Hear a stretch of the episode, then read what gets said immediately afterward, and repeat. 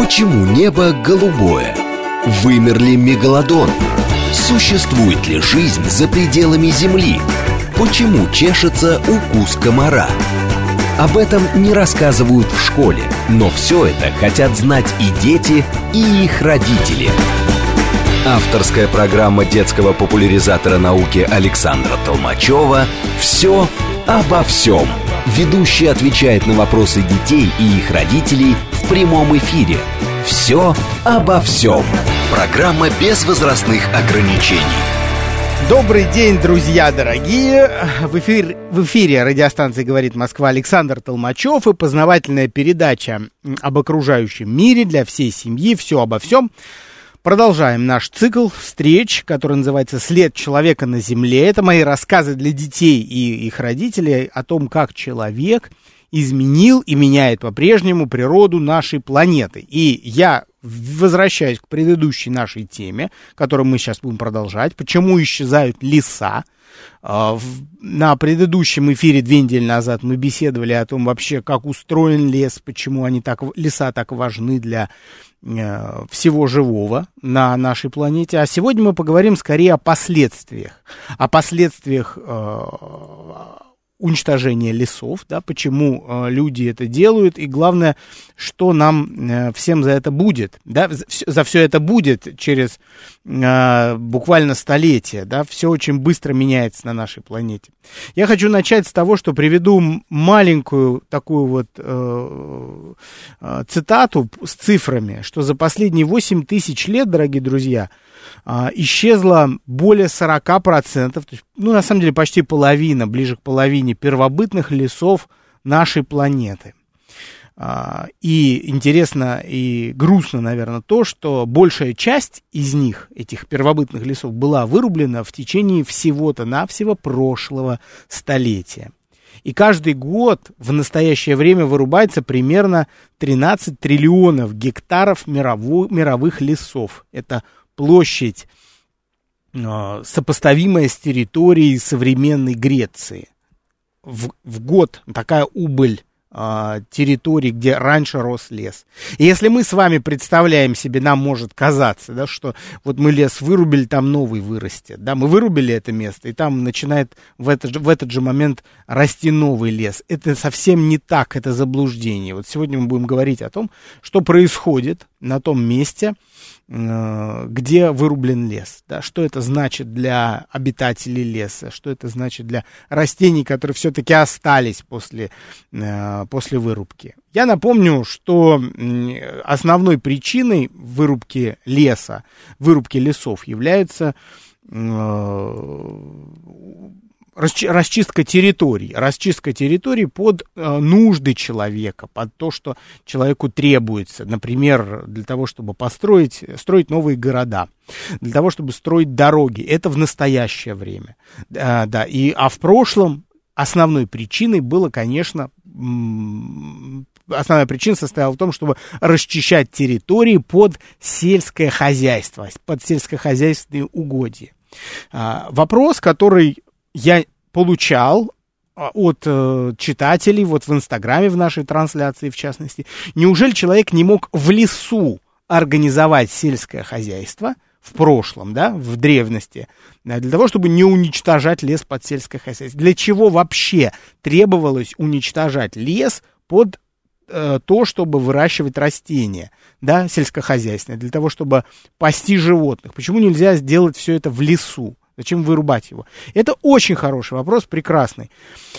Дело в том, что а, э, лес устроен так, если коротко, то он не может прокормить большое количество людей. Если сравнивать ту же территорию, только без этого леса. Дело в том, что и в тропических, и в таежных лесах э, съедобные ресурсы всегда очень сильно разбросаны. А вот на открытых пространствах у человека есть возможность сосредоточить, собрать съедобные ресурсы очень-очень плотно, тесно, для того, чтобы не передвигаться на большие расстояния и не собирать источники э, энергии, да, не, не собирать пищу. Вот смотрите, вы помните, в начале нашего цикла э, мы беседовали о таком э, способе э, получать пищу человека, древнего человека, как охота и собирательство. Охотники очень много двигались по территории лесов, полей, вообще по пространствам, да, вокруг э, своего жилища. Перемещались для того, чтобы найти животное, э, убить животное и для того, чтобы животное отнести в свое жилище. Это много сил, много энергии и, главное, риска для жизни постоянно.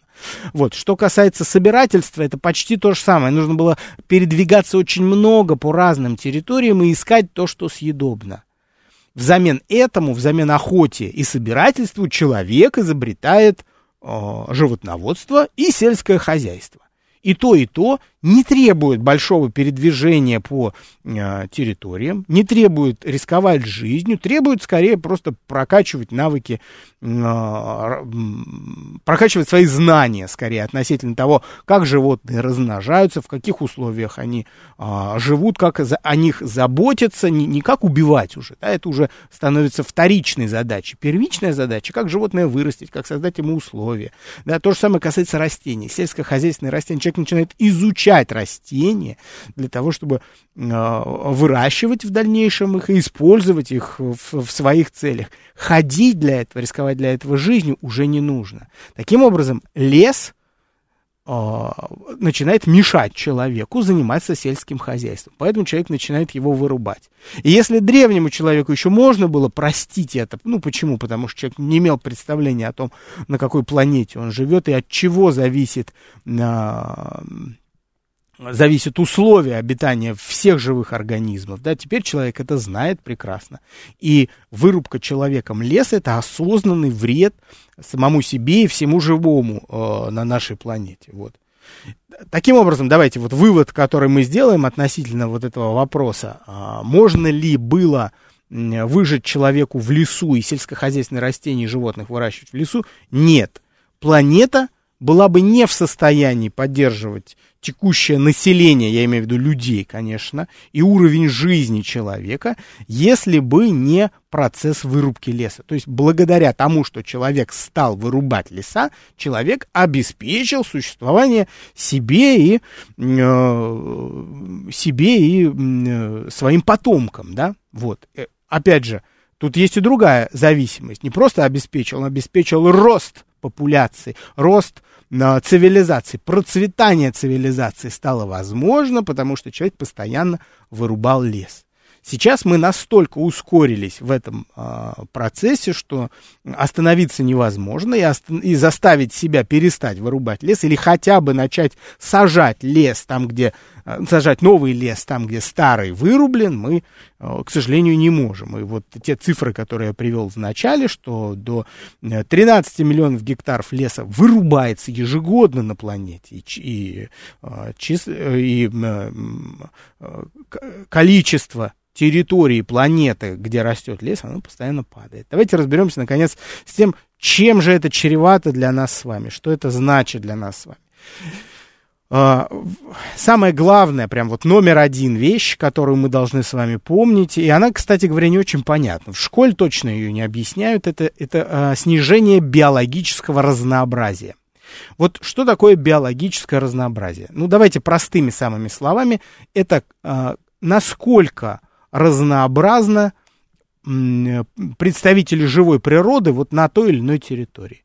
Сколько растений живет на этой территории, сколько животных живет на этой территории, сколько микроорганизмов, сколько грибов живет на этой территории. И чем больше их живет на, на отдельной территории, тем устойчивее эта экологическая система. Что значит устойчивее? Это когда условия окружающей среды начинают меняться по какой-то причине. Ну, например, климат меняется да, или, или меняется, скажем, содержание химических веществ в, а, в воздухе, да, или химических веществ в почве меняется э, баланс, да, и если это происходит, конечно, экологическая система, то есть место, где живут э, животные, растения, грибы и микроорганизмы, оно начинает э, начинает э, подвергаться риску, да, то есть оно может погибнуть, но чем разнообразнее формы жизни в этой экологической системе, тем больше вероятности, что э, жизнь уцелеет на этой территории, в этом месте, в этой экологической системе. Вот смотрите, я очень люблю такое сравнение, тоже для детей. Оно очень понятно и детям, и взрослым всем понятно. Вот смотрите, если мы, если перед нами, например, табуретка, у которой одна ножка, такую табуретку можно поставить, чтобы она не падала? Можно. Можно, нужно обладать хорошим талантом, не знаю, там, э, жонглера, эквилибриста, но поставить такую табуретку можно на одну ножку. Будет стоять? Будет. На две ножки можно поставить табуретку? Тоже можно. Это тоже тяжело, но ее можно поставить, найти положение равновесия, когда она стоять будет. Но если мы дунем на такую табуреточку, она сразу завалится на бок. Если у нас три ножки – нам уже гораздо легче поставить табуретку. Она будет устойчиво, будет стоять. Но если мы случайно заденем ее, проходя мимо, такая табуретка упадет. Если у этой табуретки будет четыре ножки, она будет еще более устойчива. Мы можем задеть ее, проходя мимо, и она останется стоять. Но если мы все-таки ударим по ней ногой, скорее всего, она упадет и, э, э, и опрокинется.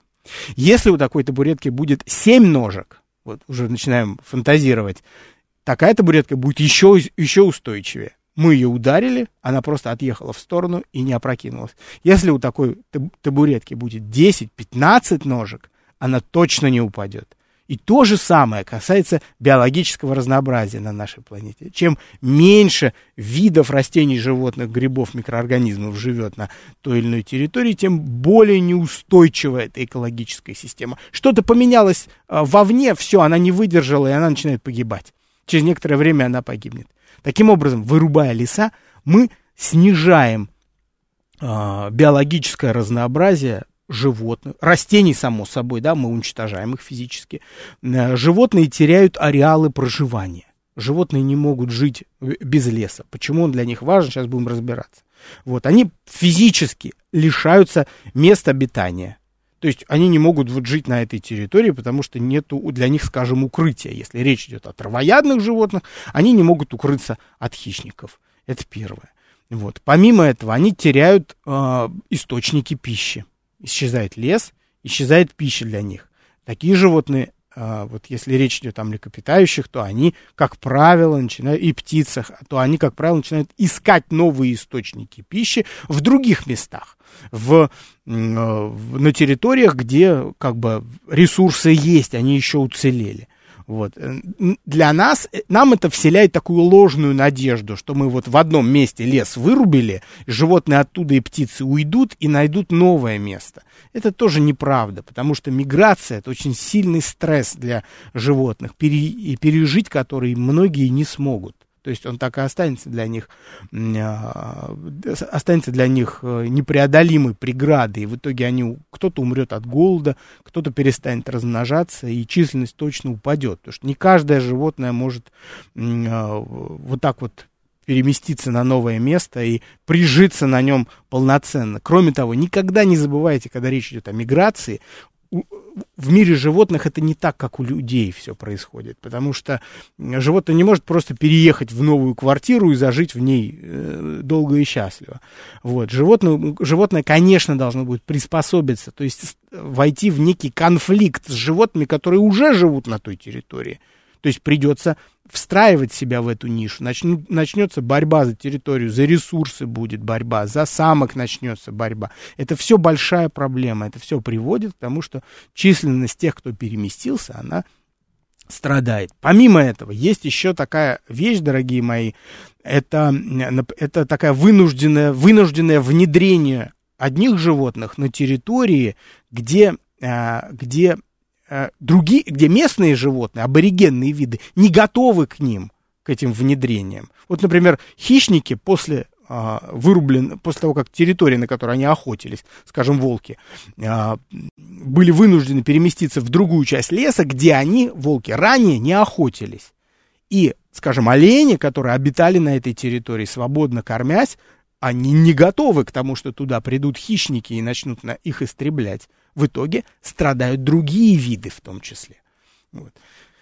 Э, Все это колоссальная сложность для животных. Переехать на другую квартиру не получается так запросто, как нам иногда может казаться, что они просто найдут э, новое, новое место обитания своего.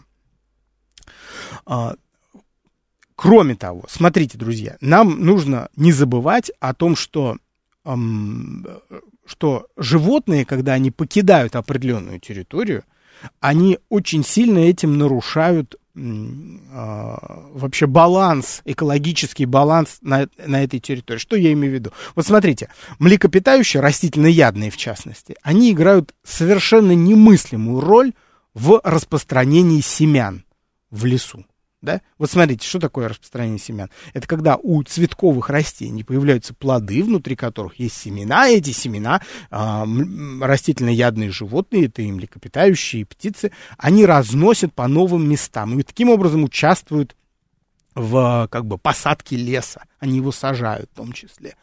И не только леса, и любой растительности, которая в лесу произрастает. Вот. Если животные уходят с этой территории, они перестают помогать лесу а, расти и, и, и увеличивать, и процветать, и, и увеличиваться и процветать. Вот. Таким образом, ушедшие животные просто ставят, ну, как бы, то, что животные уходят, это приводит к тому, что на этой территории не будет ничего расти и размножаться, как это было раньше. Немаловажную роль играет здесь, вот важный момент вспомнил прямо сейчас. Вот смотрите, мы с вами в прошлый раз говорили о том, что у леса, у леса есть разные ярусы. И вот помните, верхний ярус — это полок леса, это как бы кроны, которые сцепляются и организуют тень внизу.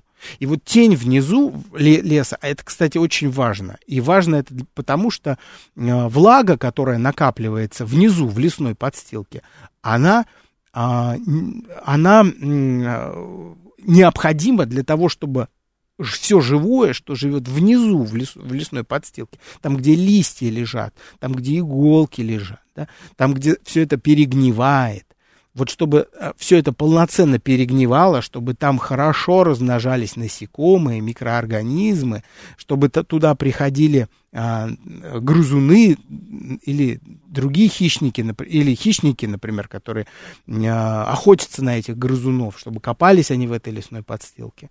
Вот чтобы все это происходило, внизу должно быть влажно. И получается, что кроны, которые уже не затеняют а, лес, не, не затеняют лесную подстилку, они это фактически приводит к тому, что солнечный свет, прямой солнечный свет падает на э, лесную подстилку, там много испаряет влаги, теряет влагу, лесная подстилка засыхает и становится постепенно неудобной для размножение бактерий, а значит, там не будут размножаться уже беспозвоночные, туда не будут откладывать яйца, э, скажем, э, яйца и, и личинки там не будут развиваться, насекомых в частности, да.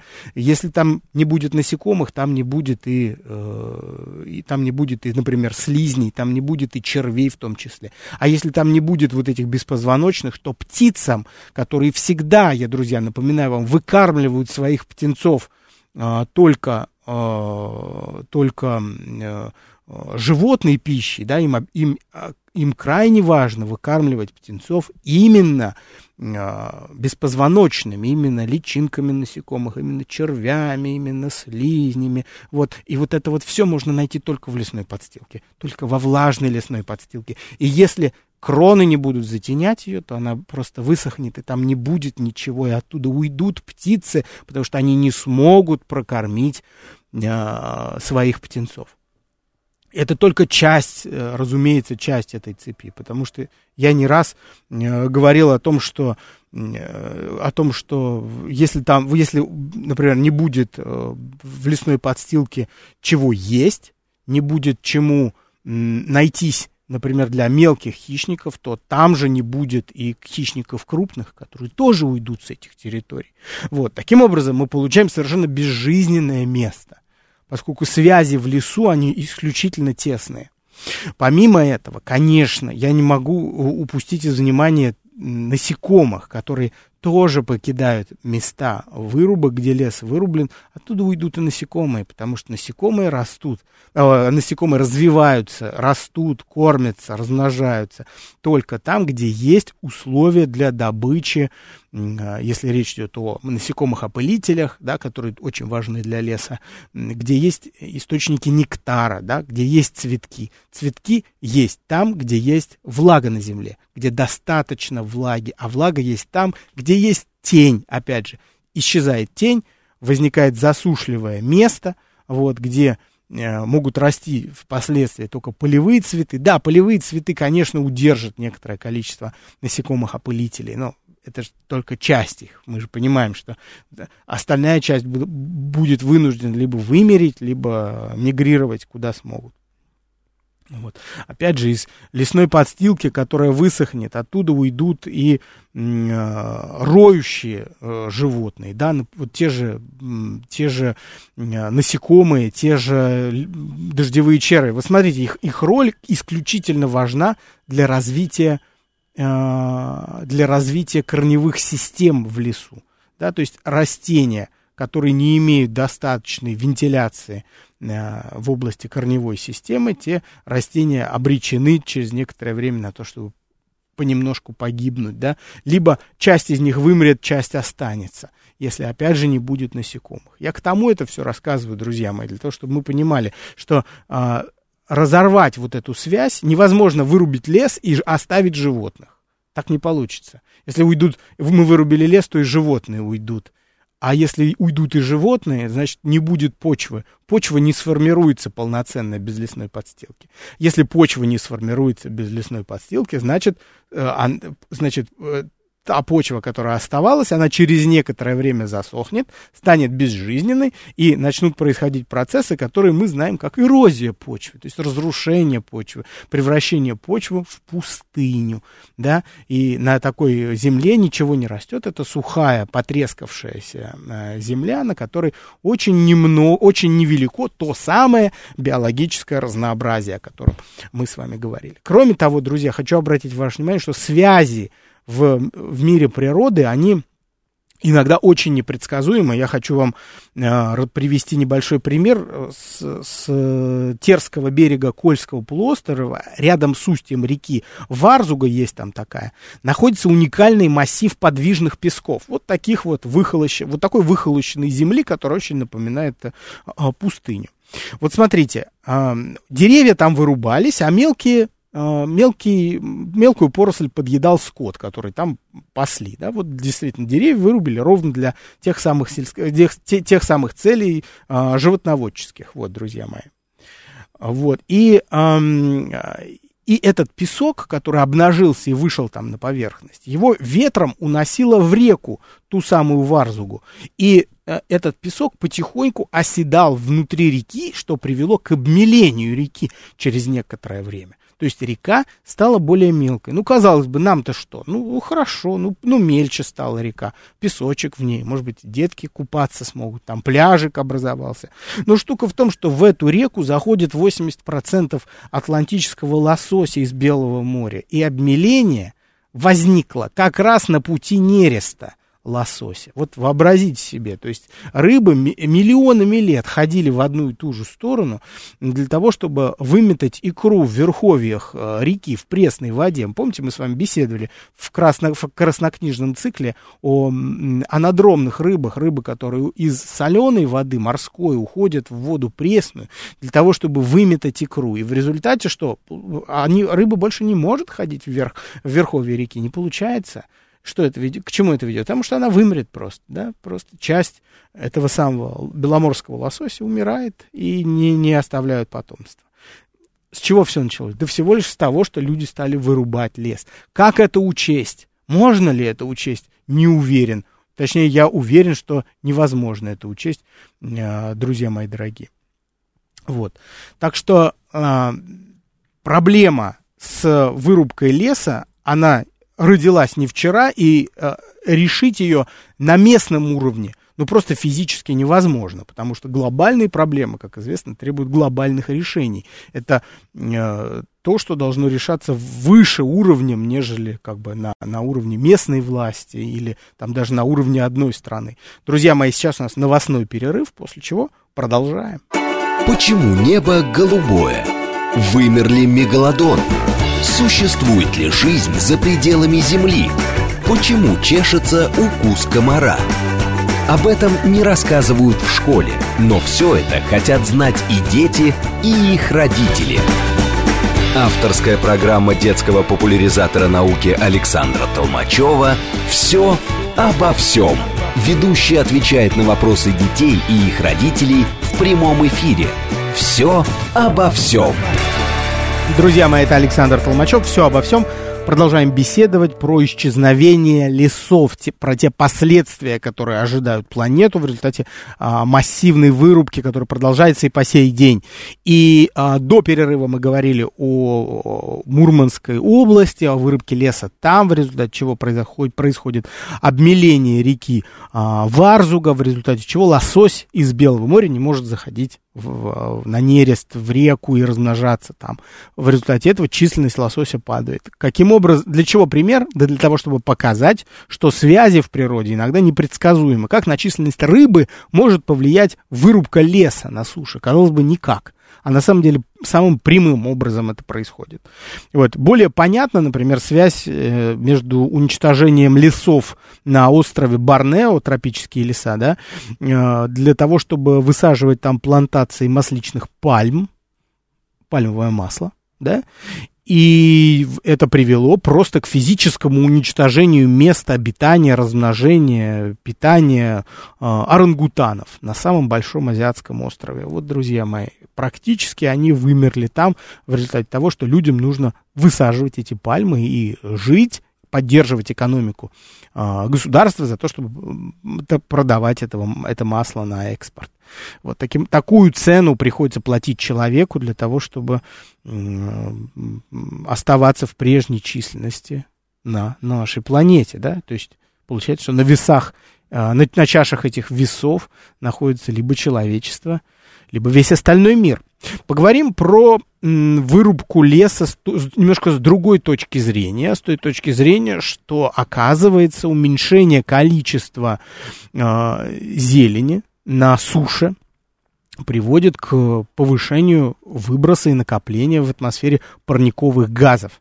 Я вам напомню, друзья, что такое парниковые газы и чем они так опасны. Про них все говорят, но давайте простыми словами напомню для всех. Значит, парниковые газы – это газы, которые способствуют удержанию в атмосфере тепла, которое которая в атмосфере накапливается в результате нагрева поверхности Земли. Вот смотрите, солнечный луч проходит сквозь прозрачную атмосферу, вот, нагревает поверхность Земли, Земля нагревается и начинает отдавать тепло. Куда Земля отдает тепло? Тоже в атмосферу отдает, нагревается воздух. Вот. И если бы не парниковые газы, то большая часть тепла легко улетала бы в космос, эм, вот, и э, атмосфера бы сильно не нагревалась.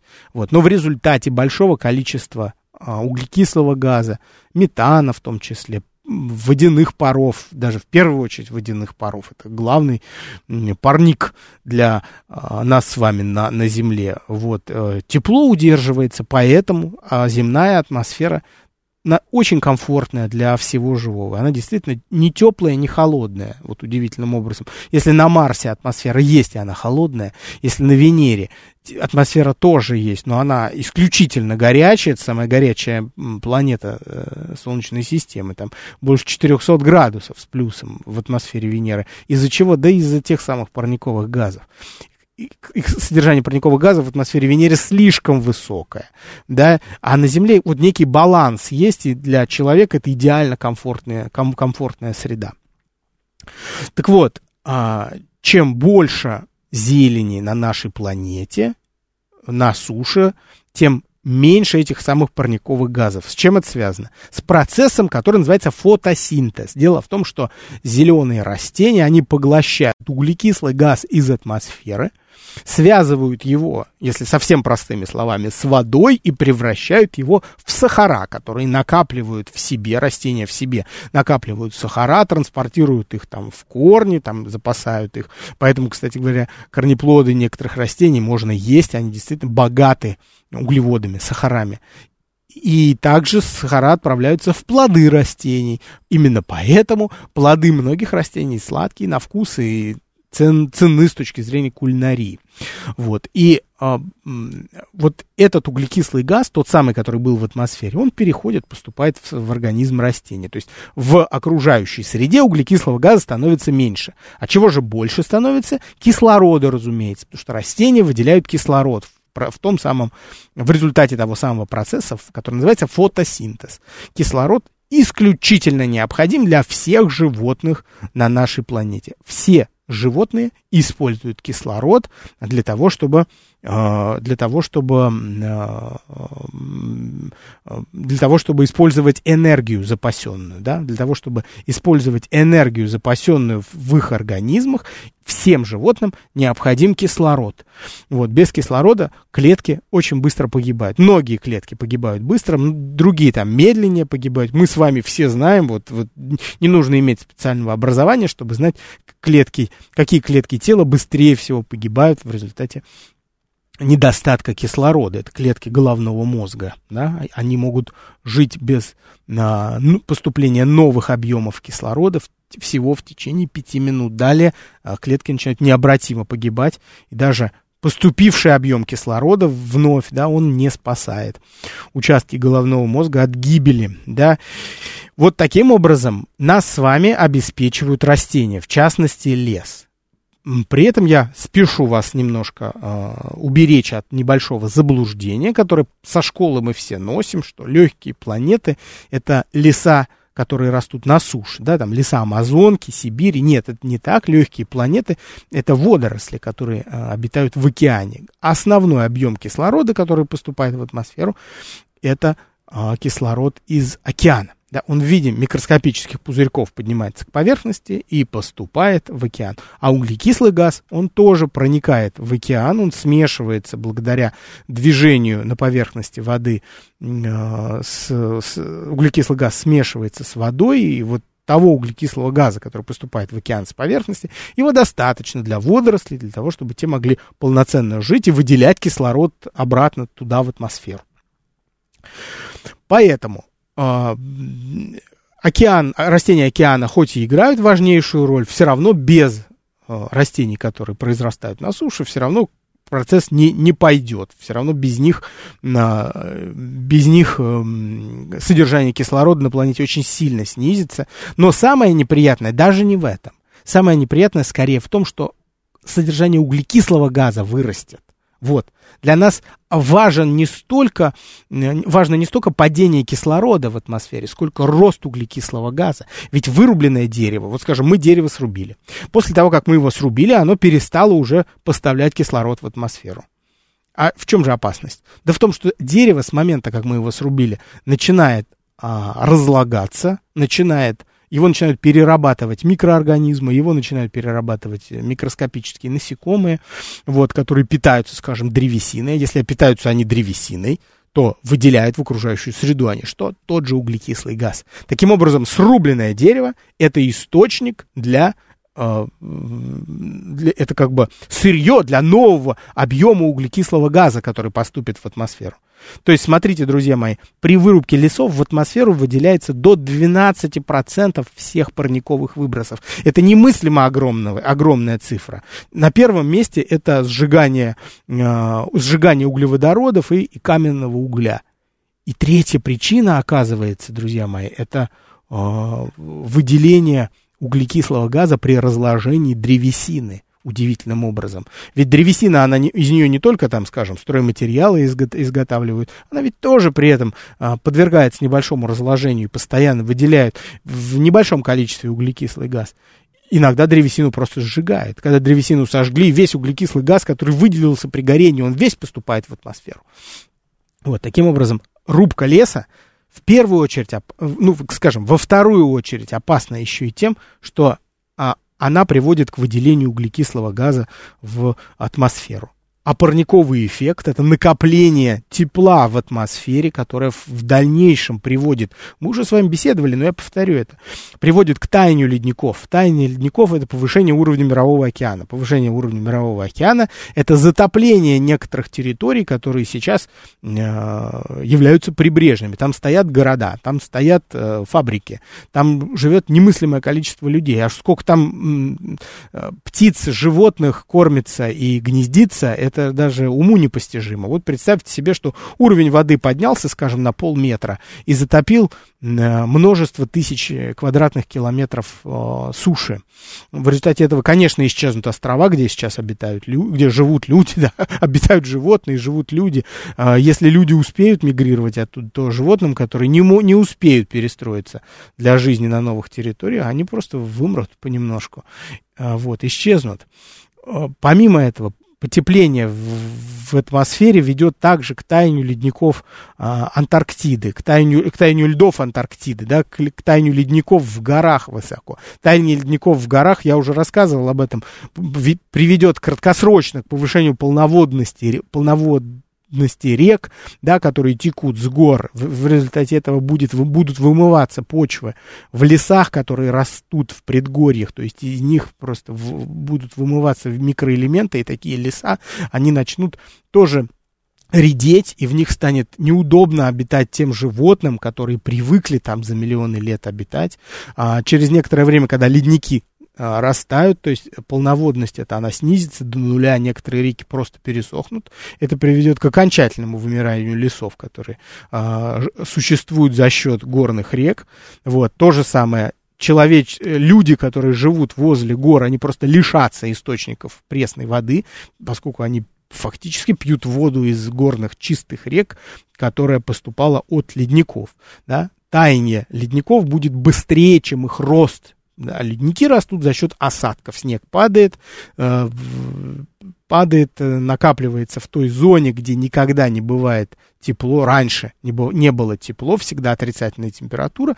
В результате этого лед копится, там э, ледник растет. Когда он становится очень массивным, ледник сползает вниз, в зону, где чуть-чуть теплее, и там он начинает подтаивать. Так это вот зона, где, где чуть-чуть теплее, в результате глобального потепления теперь станет выше и объем льда, соответственно, тающего постоянно станет больше. Это приведет вот к этим всем процессам. Также я уже рассказывал, друзья мои, о стихийных бедствиях, о изменениях погоды, о наводнениях, ураганах, э, засухах, о тайне вечной мерзлоты, страшнейшая катастрофа, немыслимая, неосознаваемая пока еще.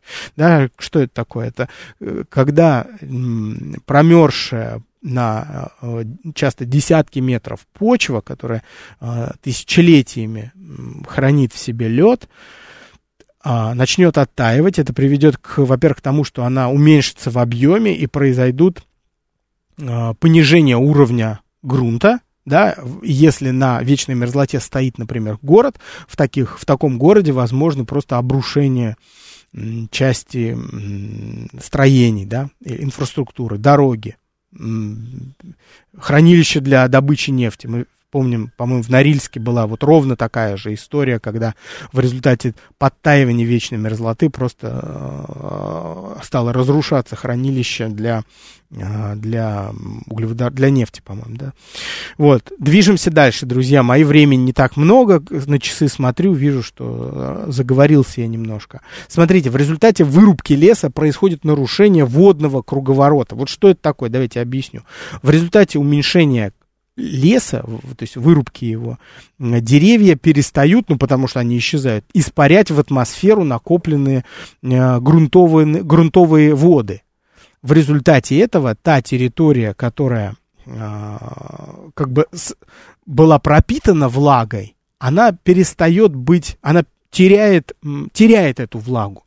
Во-первых, в результате того, о чем я уже говорил, да, в результате исчезли кроны, значит, а, поверхность земли начинает максимально испарять всю влагу. Исчезли корни, корни перестают удерживать колоссальные объемы воды. Вообще деревья, в частности лес, это большой живой резервуар для пресной воды. Когда лес исчез, почва стала сухая, нет там влаги. Если дождь прошел, ничто не удержит воду в почве вода уйдет в грунтовые воды и э, в дальнейшем поступит в русло рек, а дальше снова через некоторое время в моря и океаны вернется. Сама почва воду не держит, она становится сухой, мертвой. Здесь ничего не растет и ни, ничто не живет. Это, в свою очередь, будет вести к эрозиям почвы, о чем я уже говорил сегодня, вот эрозия почвы это фактически, когда почва превращается в сухую рассыпчатую массу, которую легко переносит ветер, а на открытых пространствах, то есть в местах, где леса нету. Ветер получает возможность ну, разогнаться, да, ветер дует сильнее, и вот эти ветра начинают сдувать почву, не, уже не почву, а вот грунт а, сухой и мертвый. И а, что ведет, в свою очередь, к просто перемещению поверхностного грунта, выветриванию почвы. Если в глубине есть, глубже находились пески, то пески начинают э, также перемещаться, начинает расти песчаная пустыня. А, это, а песчаная пустыня, как вы знаете, друзья мои, это смерть. Она просто постоянно меняет уровень свой, да, и если что-то успело где-то зацепиться, прорасти, это, это, этот организм, это растение будет засыпано песком сверху, и оно погибнет просто потому, что свет не будет на него а, падать и, и поступать. Вот. Еще одна проблема, которая возникает, и их еще много, друзья меня, эм, которая возникает в результате вырубки леса. Это так называемые температурные качели для почвы. Вот смотрите, а, помимо того, что становится сухо, она перестает быть живой, нужно понимать, что э, солнце, это, солнце несет далеко не только пользу. Солнце днем сильно нагревает почву, а ночью почва сильно остывает. В результате этого а, животные, которые раньше обитали в ней, в верхнем плодородном вот этом слое, самом э, густонаселенном, там лес в нем, благодаря тени, создавал мягкий микроклимат такой, когда днем там не очень жарко, а в э, ночное время тепло там под, ли, под э, лесной подстилкой накапливается, потому что несколько нагретая за светлое время суток поверхность Земли начинает отдавать то небольшое количество тепла, и оно не улетает в воздух, оно накапливается в лесной подстилке. В результате этого лесная подстилка это очень, а, это такая, это такая среда с удобным для жизни микроклиматом, с мягкими а, изменениями температурного режима. Если лес исчезает, происходят вот эти самые температурные качели. Днем жара, вечером сильно температура падает, снижается до низких температур. Далее, какие проблемы нас с вами ждут? Ле- для человечества лес, исчезнувший, исчезающий, это потеря э, сырья для изготовления лекарств. Дело в том, что около 80% развивающихся стран, населения э, в развивающихся странах пользуются по-прежнему традиционными лекарственными средствами, которые получают, как вы знаете, друзья мои, а, в природе, как правило, из растений. Если растений на планете становится меньше, если мест, где можно найти разные растения, становится меньше, это приводит к тому, что э, люди просто не смогут изготавливать лекарства, как раньше – либо они будут стоить совсем другие деньги. Потому что найти те или иные растения будет гораздо сложнее. За ними нужно будет, ну, скажем, не там, в соседний регион ехать, а нужно будет заказывать их а, с другого конца света. Вот таким образом мы получаем огромную проблему для человечества, которая касается а, здравоохранения. Тут же надо понимать, что даже если мы говорим про, а, а, про медицину а, обычную, да, ту самую, на которую мы, мы уповаем, доказательную, да, то нужно понять, что около 70% лекарственных средств, в частности, для около 70 э, лекарственных средств для лечения онкологических заболеваний, их создают на основе природных материалов, полученных из растений тех же. То есть мы должны отдавать в себе, себе отчет о том, что с уменьшением количества растений возникнут серьезные проблемы в здравоохранении. Еще одна проблема, другая. Это риск появления новых инфекций. То, что совсем не приходит к нам в голову. Вот смотрите, из-за вырубки лесов исчезает так называемая буферная зона. Вот я сейчас объясню, что это такое. Лес – это как бы такая прокладка между миром диких животных и человеком. Человек не живет в лесу. по причинам, о которых я говорил в начале нашей встречи. Понятно, человек не прокормится в лесу, ему нужны открытые пространства, нужны сельскохозяйственные угодья, живот, животные должны пастись. Тоже на открытых пространствах. В лес человек ходит э, в исключительных случаях. Как правило, даже у нас с вами лес ассоциируется с чем-то опасным. И не случайно. Лес — это буферная зона между дикими животными и людьми. Если лес будет вырублен, то дикие животные, которые останутся — они будут чаще сталкиваться с человеком. Эти столкновения и контакты будут происходить чаще. А что это для нас с вами значит? Это значит, что возрастет риск так называемых зоонозных заболеваний. Заболеваний, которые могут передаться, передаваться от животного к человеку. И вы, конечно, понимаете, о чем я сейчас уже говорю, да? Я говорю про лихорадку Эбола, которая э, существовала в природном резервуаре передавалась от животного к животному и в дальнейшем, оказывается, смогла передаться к человеку. Я говорю, конечно, про COVID-19, да, э, э, вирус, который обитал уже внутри организма животных и в дальнейшем стал э, передаваться от человека, от животного к человеку, а потом и, и от человека к человеку, и уже мутировать внутри людей в, а, в новые штаммы. Таким образом, чем больше мы вырубаем лес, тем больше шансов, что мы... Ну, я не хочу как бы стращать нашу просвещенную аудиторию, но тем не менее, и то выше шансы, что мы выпустим на волю какие-то инфекции, о которых мы еще не знаем, и мы не знаем, как их лечить, мы не знаем, как протекают такие болезни, нам придется изучать их очень долго а, для того, чтобы найти лекарства, а пока этот процесс будет м- двигаться, мы теряем население, мы теряем людей.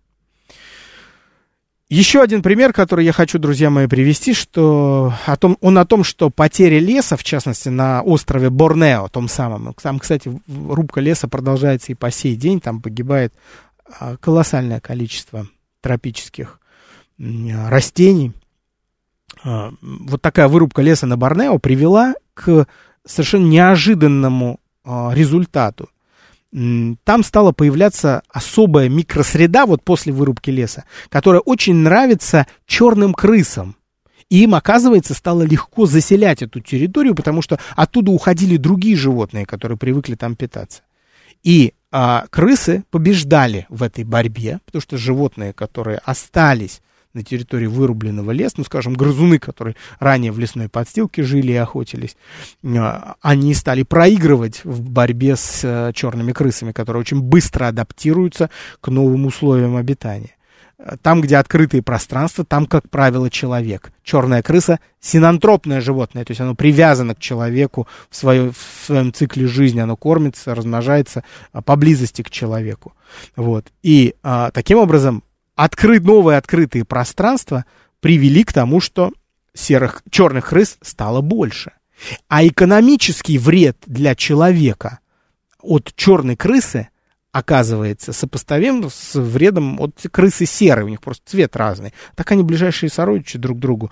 Вот. И э, чем больше крыс, чем чаще человек болеет э, инфекциями, сальмонеллез, ирсиниоз, лишманиоз, вот, это заболевание, которое переносит черная крыса.